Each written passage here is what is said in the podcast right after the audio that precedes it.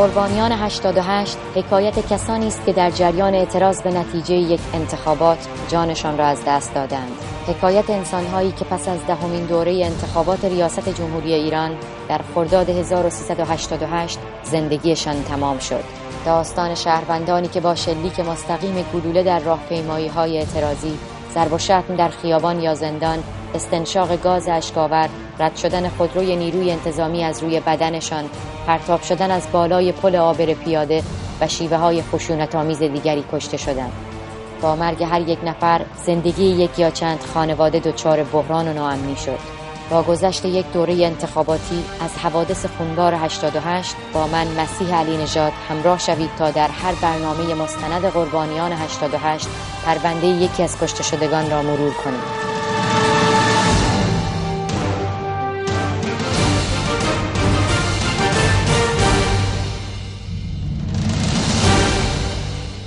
دو موتور و هر کدام با دو سوار وارد بلوار کشاورز می شوند.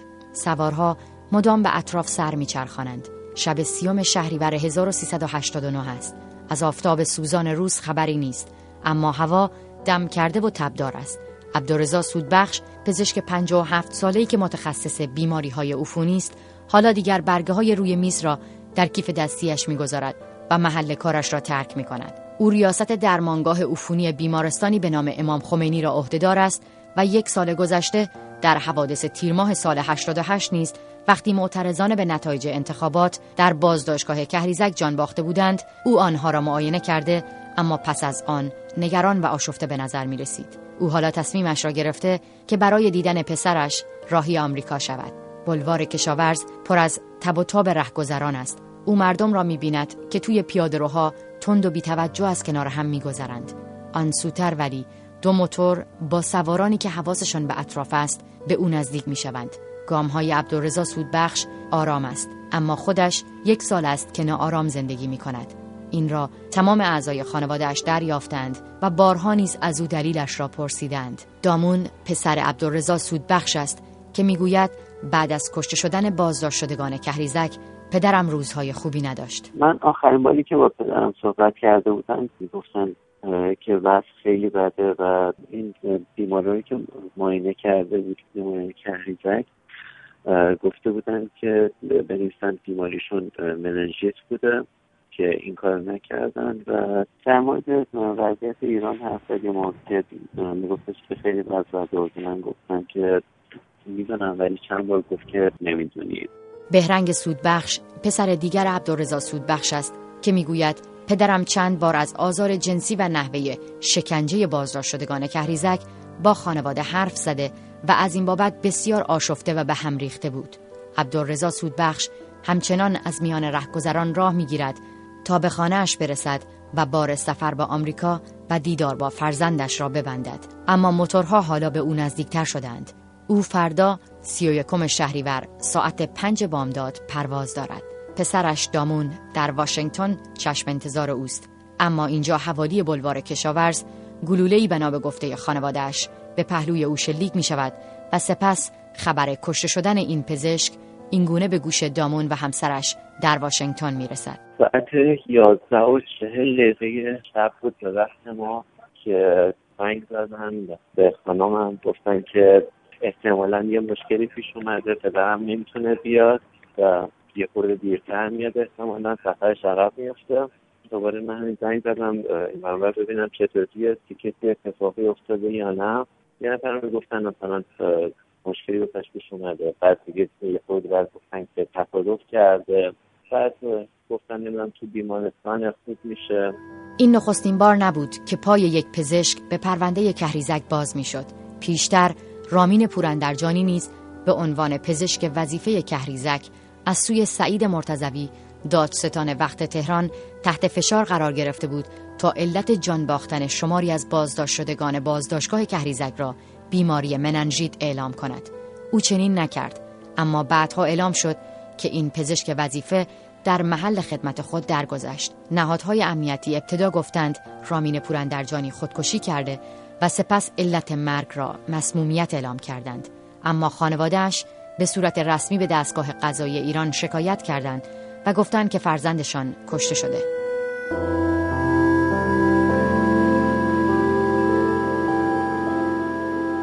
مسعود علیزاده که در 18 تیر ماه 88 به دنبال راه پیمایی های اعتراضی پس از انتخابات حوالی چهار راه ولیعصر تهران بازداشت و سپس به بازداشتگاه کهریزک فرستاده شده بود در مورد مشاهدات خود چنین می‌گوید. رامین پوراندرجانی خیلی برخورد تندی آقای مرتضوی کرده بوده با ایشون که از حتی ایشون به دفتر آقای مرتضوی هم رفته بودن ولی ایشون امضا نکرد اون برگه مننجیدو. سعید مرتضوی دادستان وقت تهران اولین کسی بود که مدعی شد کشته شدگان کهریزک در اثر بیماری مننژیت جان دادند. حتی نمایندگان مجلس نیز وارد میدان شدند و طی گزارشی ادعای سعید مرتضوی را رد کردند. آنان با توجه به عوامل متعدد از جمله کمبود مکان ضعف امور بهداشتی تغذیه نامناسب گرما و فقدان کولر و غیره و در نتیجه ضرب و شتم و بیتوجهی مأموران و مسئولان بازداشتگاه به وضعیت جسمی آنان بوده و اساسا طرح مسئله با عنوان مننژیت رد شده است. اما اصرار سعید مرتضوی برای اثبات یک ادعا موجب شد تا سایه مرگ این بار به عبدالرضا سودبخش پزشک دیگری که در مورد بازداشت شدگان کهریزک اطلاعاتی در اختیار داشت نزدیک شود و جانش را جای حوالی مطبش بستاند سعید مرتضوی بعدها مورد حمایت شدید محمود احمدی نژاد رئیس دولت دهم قرار گرفته و چندین پست دولتی نیز دریافت می کند. خانواده عبدالرضا سودبخش از شاهدان عینی و کسانی که در محل کشته شدن این پزشک سکونت داشتند شنیدند که شلیک کنندگان موتور سوارانی بودند که ساعاتی را در محل پرسه می‌زدند به همین دلیل شکایت به اداره آگاهی می‌برند و خواستار بررسی فیلم هایی که توسط دوربین های مداربسته نزدیک مطب و بلوار کشاورز ضبط شده می‌شوند.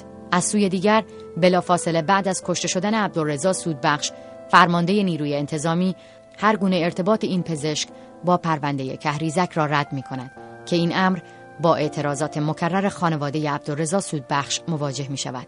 از وزیر بهداشت گرفته تا نیروی انتظامی ما به تمامشون سعی کردیم نامه بزنیم ازشون درخواست کردیم که پیگیری کنن پرونده رو ولی متاسفانه نامه که به وزارت بهداشت داده بودیم بازداشت کل وزارت بهداشت براتون کلی پیگیری کردیم اومد از چند ماه نوشته بودش که پرونده از طریق مراجع زی بررسی شده و به نتیجه رسیده. مصاحبه وزیر بهداشت کرده بود که از وزارت اطلاعات خواسته بود که مثل که بررسی بکنن پرونده رو که وزارت اطلاعات گفته بودم و یه سری دستگیری کرده بودیم و کسی بازداشت شده بودن. و باشن حرف می‌زنیم که به هیچ عنوان تا اونچه که ما می‌دونیم صحت نداره. کلا از اول قضیه انگار که سعی نمی‌شد که عاملای ترور پیدا بشن و بیشتر سعی در توجیه قضیه به طرز عجیبی بود که مثلا میگن که به صورت قصد با انگیزه شخصی انجام شده. که خب این موضوع هم پزشکا و استادای بیمارستان مریضاشون و آدمای مختلف طرفای مختلف اینو تکذیب کردن. کمتر از ده دقیقه بعد از شلیک به این پزشک شمار زیادی از مأموران در محل حادثه حاضر می شوند و از تمام صحنه ها فیلم برداری می کنند اما هیچگاه اطلاعی در مورد این فیلم ها به خانواده نمی دهند و حتی اجازه دسترسی به مدارک و وسایل بازمانده این پزشک را نیز به خانوادهش نمی‌دهند. مطب پدرمون کلم کردن و حالا دنبال مدارک میگشتن یا هر چی به هر حال دیگه که خانواده ما نتونستن مطب پدرم به روبت همه چی رو گشته بودن و اگر چیزی مدرکی یا چیزی بوده پیدا کردن یا برداشتن نمی‌دونم. چون هیچ وقت ما نگفتن که مدرکی توی مطب پیدا کردن که برای چند ماه مطب و بسته بودن و کلم کرده بودن. سه سال از حادثه کشته شدن پزشکی که اطلاعات زیادی در مورد پرونده کشته شدگان کهریزک در اختیار داشت میگذرد. عباس جعفری دولت آبادی در مورد کشته شدن این پزشک گفته است که هیچ سرنخی از این پرونده به دست نیامده. تمام شواهدی که وجود داره نشون میده که این ترور با برنامه بوده. افرادی بودن که هم از می‌تونستن با خیال راحت توی جلوی مطلب منتظر بایستن همین که می‌دونستن فرداش مثلا پدرم به خارج از کشور مسافرت بده افرادی که این کاری کردن با هدف جلوگیری از پدرم خودشون اینکه پدرم می‌خواست این اطلاعات در مورد کهریزک رو به خارج از کشور بیاره و اینجا مثلا به حالت اینکه فرار بکنه و مثلا خارج از کشور مثلا ما مصاحبه بکنن می‌خواستن جلوی این کار رو بگیرن. عبدالرضا سودبخش کارشناس پزشکی قانونی کشور بود و جسد کشته شدگان را به گفته خانوادهش پس از مرگ نیز معاینه کرده بود. من می‌دونم که تحت فشار بوده. اگه پدرم بازم توی همچین شرایطی قرار داشت باز هم حاضر به نوشتن گواهی دروغ نمی‌شد و همین کار رو می‌کرد. پرونده کشته شدن عبدالرضا سودبخش نیست مانند پرونده رامین پوراندرجانی پزشک وظیفه کهریزک بدون هیچ پاسخ روشنی در دستگاه قضایی ایران به بایگانی سپرده شد. اما فرزندانش می‌گویند دفاع از حق بیمار وظیفه اخلاقی انسانی و حرفه‌ای یک پزشک است.